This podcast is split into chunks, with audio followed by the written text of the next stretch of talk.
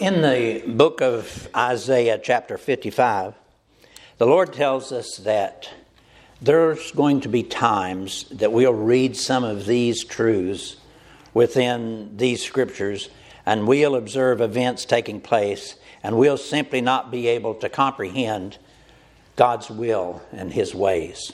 We'll just not understand. Because His ways sometimes, or perhaps often, they're too high and they're too lofty for our small minds to fathom the mysteries of His hidden wisdom. We simply, though, at those times, will need to learn to accept the words that He's saying to us and the things that He does and live with them. Listen to those truths that the Lord gives us there in Isaiah chapter 55. Beginning in verse 8, He tells us, For my thoughts, this is the Lord Himself. He's saying, For my thoughts are not your thoughts, neither are your ways my ways, saith the Lord. For as the heavens are higher than the earth, so my ways are higher than your ways, and my thoughts than your thoughts. Simple words. But though those words be true, always true, and though God's ways be very mysterious, it still seems from these scriptures that God not only encourages but exhorts us to know more of Him. That you and I should be thoroughly diligent as we can be to go as far as we can to get to know Him as best we can. Now, why are we considering that today? It's because here in this portion of the Lord's Prayer that we're going to consider today, there's a very mysterious request that the Lord Jesus instructs us to make to God the Father. There in verse 4, which we'll study at length in a few moments, he tells us, And lead us not into temptation, but deliver us from evil. May I go ahead and read this passage for us? Luke chapter 11, beginning in verse 1.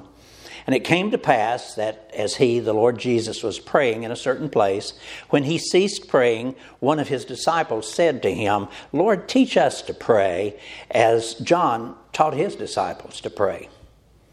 And Jesus said to them, When you pray, say, Our Father, which art in heaven, hallowed be thy name, thy kingdom come, thy will be done, on earth as it is in heaven. Give us this day our daily bread and forgive us our sins as we forgive everyone who is indebted to us. And lead us not into temptation, but deliver us from evil. Now, today, as we focus our attention on just these few words of verse 4, for me and for many other students of God's Word throughout the years since Jesus first spoke these words, the extent of our understanding has been perplexing requiring us to be very careful as we study those particular words. Because those particular words there in verse 4 are peculiar, very peculiar. They seem to suggest that God might lead us into temptation. And that seems contrary to all that we know and all that we hope about God. Again, those words, and lead us not into temptation, but deliver us from evil. Now, first consideration, these words remind me of some of the other peculiar words that the Lord Jesus had spoken in the past, and he called those words hard sayings. Hard sayings. Hard sayings were those like he spoke to his disciples one time when he told them that they would need to eat his flesh and drink his blood. Very strange words, peculiar words. And when Jesus said those words to his disciples, most of his disciples walked out on him and they left him, leaving only the twelve. And even the faithful twelve said to him, Lord, we don't understand either. Jesus would say, Well, why don't you leave also? They said back to him, Lord, who else are we to turn to? Only you have the words of life. Those are those words that are higher than our ability to think. But, folks, the answer that those disciples gave that day is often the one that you and I are going to have to give because we're not going to understand a lot of the things that God does. When we can't quite comprehend the depth of the wisdom and the character of God, we'll sometimes have to just be obedient and to follow Him, trusting that at some point He'll begin to give us understanding of those peculiar things that He's doing. And I especially think that that is true with these words that we're studying here today. And lead us not into temptation, but deliver us from evil. Now, on the surface, these words seem so contrary to what we want to believe about God. We want to think that God would never lead us into a circumstance where we would be tempted. We forget that scripture that says the Holy Spirit led Jesus into the wilderness to be tempted. We instead think that no, God would never lead us into a circumstance where we would be tempted. And our minds immediately go to scripture verses that prove that out. Verses such as James chapter 1, where we're told, Let no one say when he's tempted, I am tempted by God, for God cannot be tempted by evil. And listen, nor does he himself ever tempt anyone. Some Bible teachers have gone so far as to say that those words there in James chapter 1, they contradict those words there in the Lord's Prayer. But listen, folks, there is never, never a contradiction within God's words. These words here in James chapter 1 and these words in the Lord's Prayer, they both stand on their own as truth. So then, what are we to do with those truths that don't always seem to agree?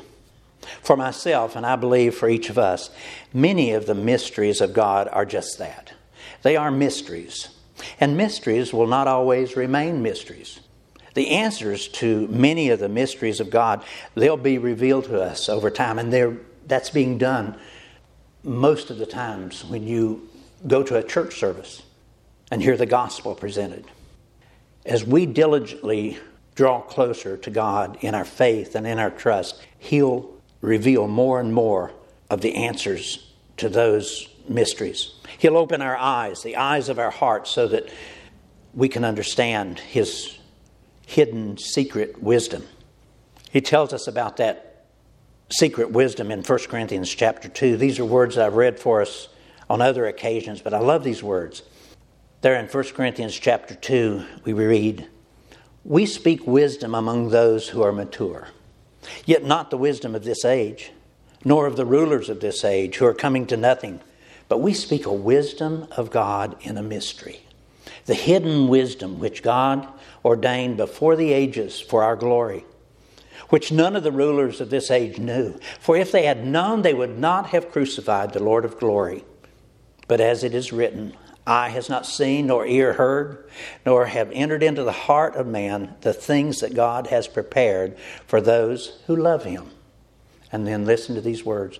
But God has revealed them to us through his Spirit. Folks, this is the simple truth about God's words and his mysteries. Our part is to diligently study these scriptures. And as we do, his Holy Spirit will then minister to our spirit revealing to us the deep and the hidden secrets that are given within His words. Secrets that we never knew before. But because now we start to mature in Him, He tells us more.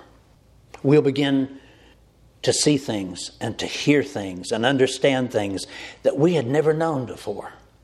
That happens with me on a regular basis, and I hope that it happens with you.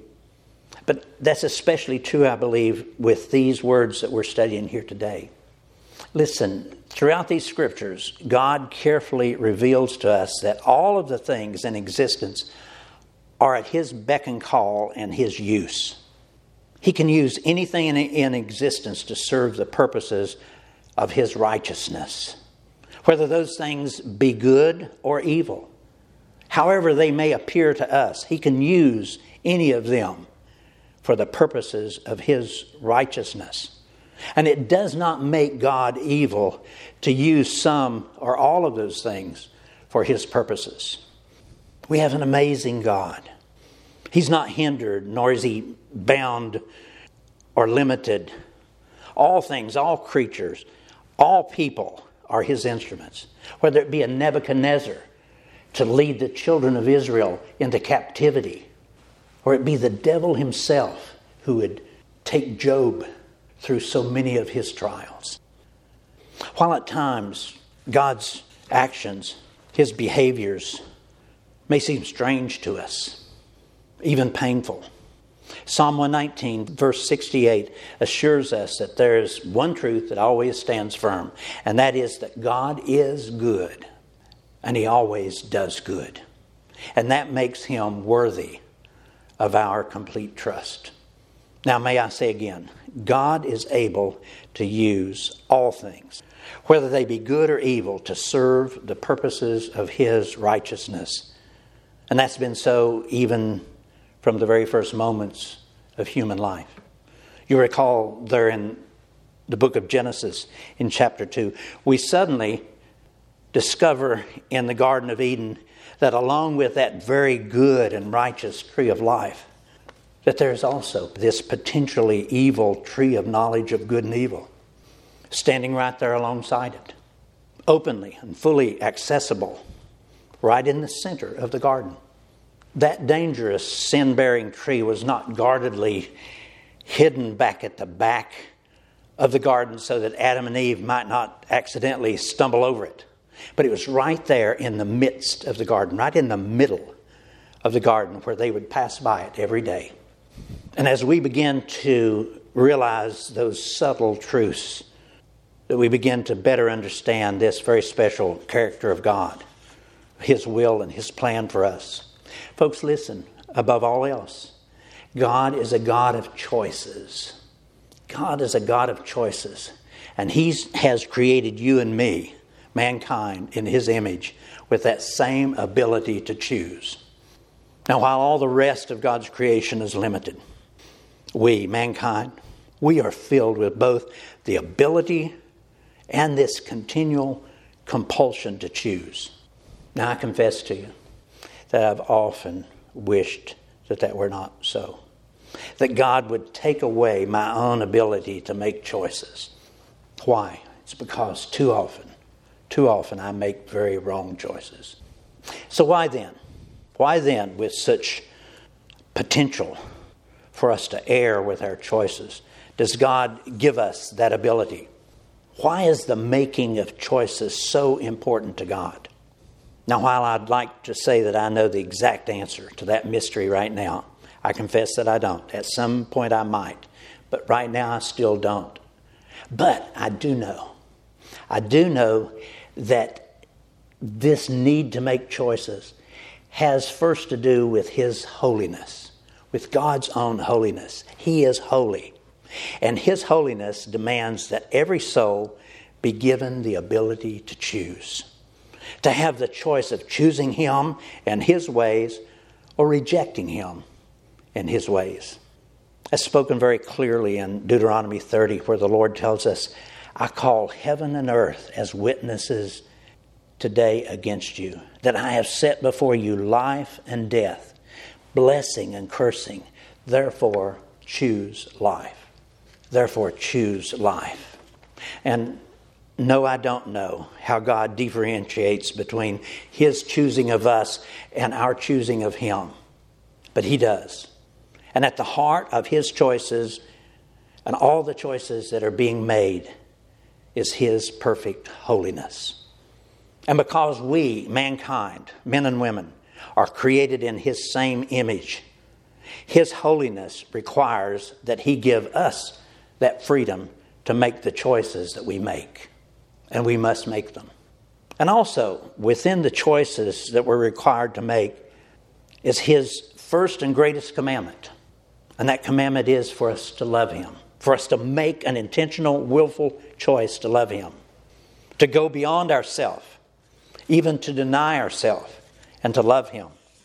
And the elemental nature of love is this need for intentional choices to be made by us.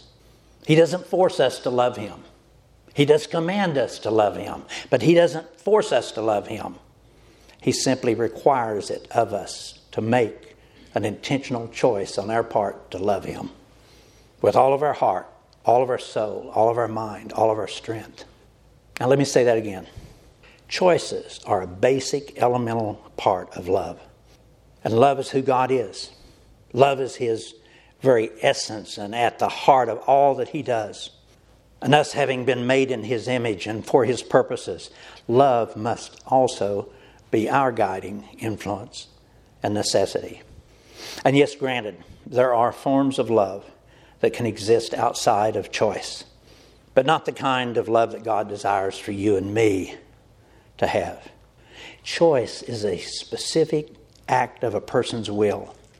And as we're told in these scriptures, and especially in John 14 21, it's God's desire that you and I make an intentional choice to love Him and to obey Him.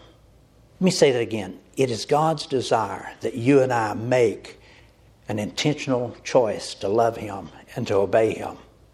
There in John 14 21, He explains it to us. And listen to these words carefully. He says, He or she, he who has my commandments and keeps them, that's obedience.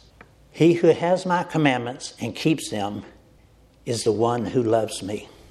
Our love is evidenced by our obedience to these commands to love Him. He who has my commandments and keeps them, he it is who loves me. And he who loves me will be loved by my Father, and I will love him and make myself known to him. Intertwined there is this obedience to God and love. And each one of those validate the other.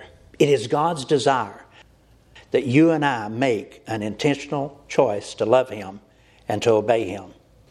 And then also to follow that up with choosing to love other people and to show forth fruits and acts of love that do prove out our love.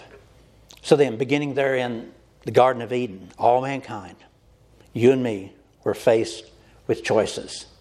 There in the garden was the first of many, many times that truths such as these here in the Lord's Prayer would influence men's life. Adam and Eve were the first. They're in the peace and the serenity of that garden. They were probably not aware for the first long while that they even had an ability to choose. They really had no reason, no need to choose. But once Satan, the evil one, the deceiver, the tempter, was allowed to gain access to them, he cleverly pointed out that although they had been told not to eat of that special tree of knowledge of good and evil, that they did in fact have a choice. He convinced them that they had a choice. And if they made that choice, then they themselves could be just like God.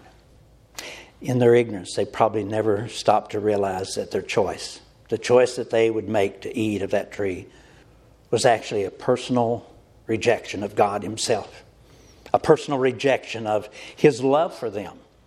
And neither did they probably understand that the choices they made that day was also a personal rejection of the love that they were supposed to have back towards God. And looking back at the terrible results of the choices that they made that day, we want again to cry out to God, why? Why do you allow us the opportunity to be tempted to make such awful choices. Choices that almost always seem to turn out wrong. And again, the answer is as dangerous and as eternally consequential as it is, the ability to make choices is absolutely essential to the expression of real love and obedience that's spoken about there in John 14 21. And it's the best way that we can truly show love and obedience to God and love towards other people. It's through the choices, the intentional choices that we make. Now, one might argue, oh, the choices that get left in our hands, whether we are just ignorant and unknowing, innocent, or for some other reason, that's almost as dangerous as placing a loaded gun next to a small child. And it really is. At least it is sometimes. With Adam and Eve, that first simple choice served to remove all traces of real love from their souls. And it substituted within their souls selfish gain, the desire for selfish gain.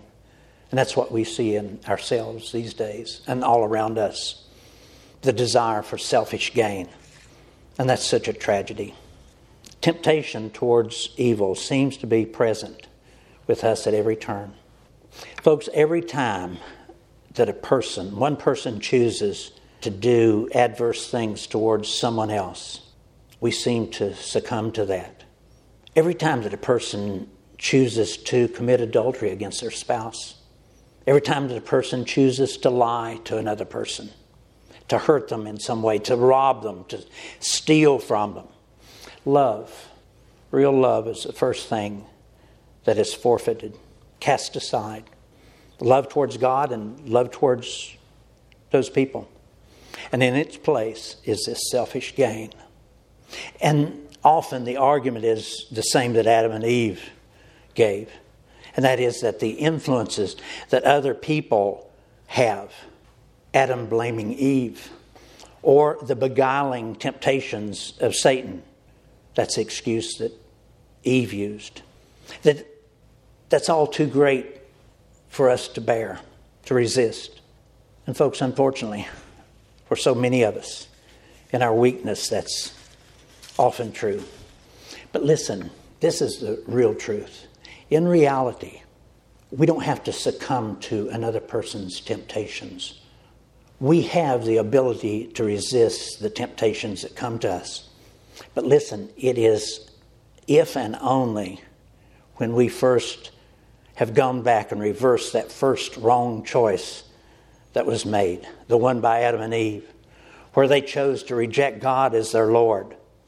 If we turn, if you and I will turn and make the choice to have God back into our lives as our Savior and as our Lord, then we'll have all the power that we need to resist the temptations that confront us each day.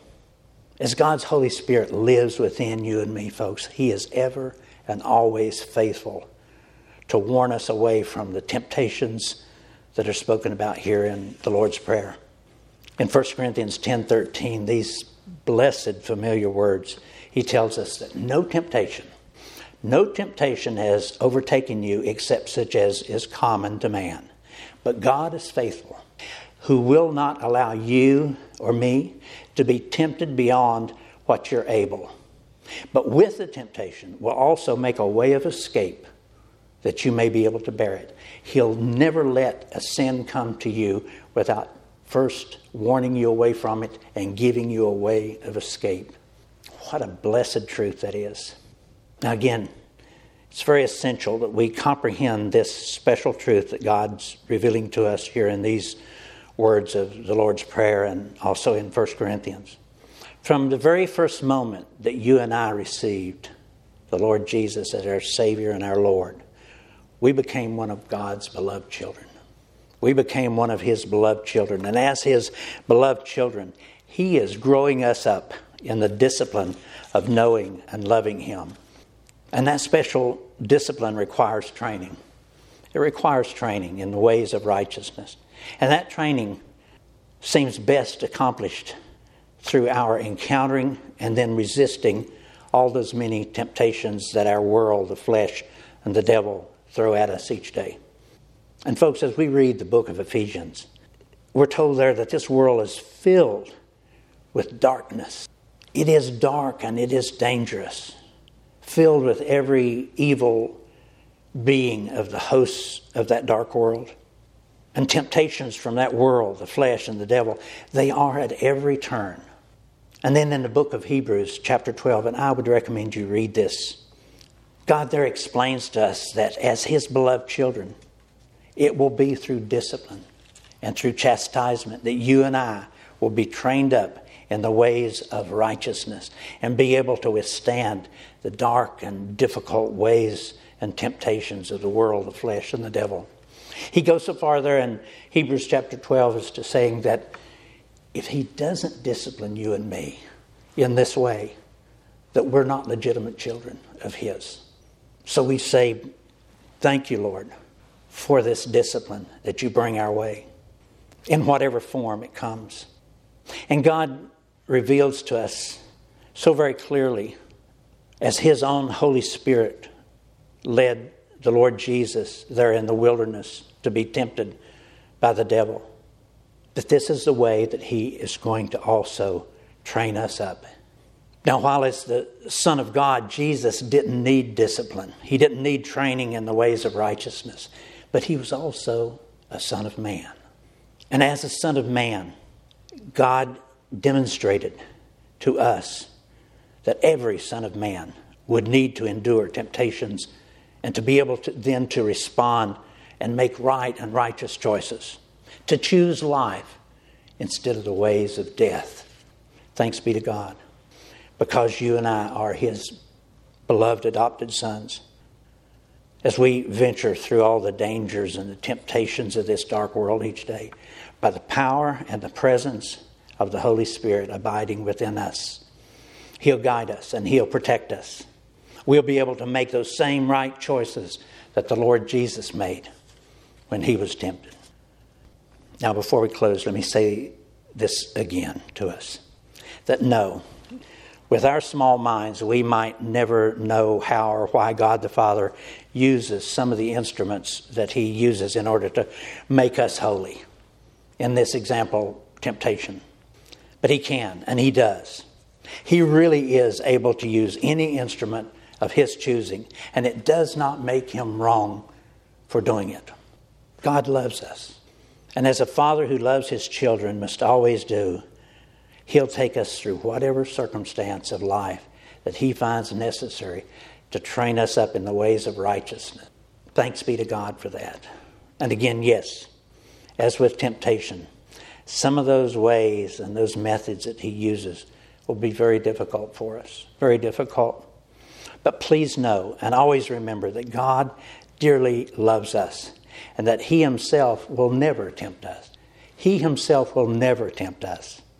And that on beyond that, He'll always be available to help us through whatever struggle we're going through, whatever temptation we're going through. Let me close with these words. These are given to us in John chapter 16. They are encouragement to us during our times of temptation and struggle. He tells us there, These things I have spoken to you, that in me you may have peace. In the world you will have tribulation, but be of good cheer. I have overcome the world. Let's pray. Oh, dear Father, thank you. Thank you for being a faithful Father to us.